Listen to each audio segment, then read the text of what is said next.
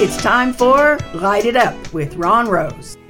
Mo is in the corner chair and God is in the room setting up appointments. Midland Larry was here the other day. There is no doubt that God has brought us together. Years ago, he was a stranger in a coffee shop filled with regulars. But then again, I guess to him, we were the strangers. I can see the hand of God in this from the beginning.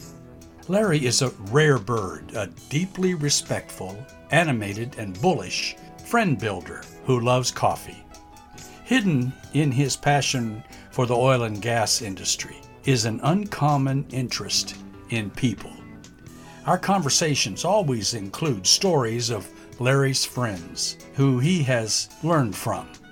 When he says, I've got a friend who, he's not blowing smoke. He knows people everywhere, people who have shaped him, people he has shaped. He is rich in people. It took a while, but I have discovered his secret. He spends enough time with each person to see strengths, the good in them, to catch them doing things right. In a world bent on catching people messing up, cheating, lying, and doing life wrong, Larry looks for what people do that's right, and he exposes it, brags on it, and he doesn't forget it. I like that. Abba, I want to invest my time catching people doing the right things and doing the right things right. I want to invest in discovery, in finding the good in people, building friends like Larry does. I'm thinking this kind of people focus has to be seen to be appreciated.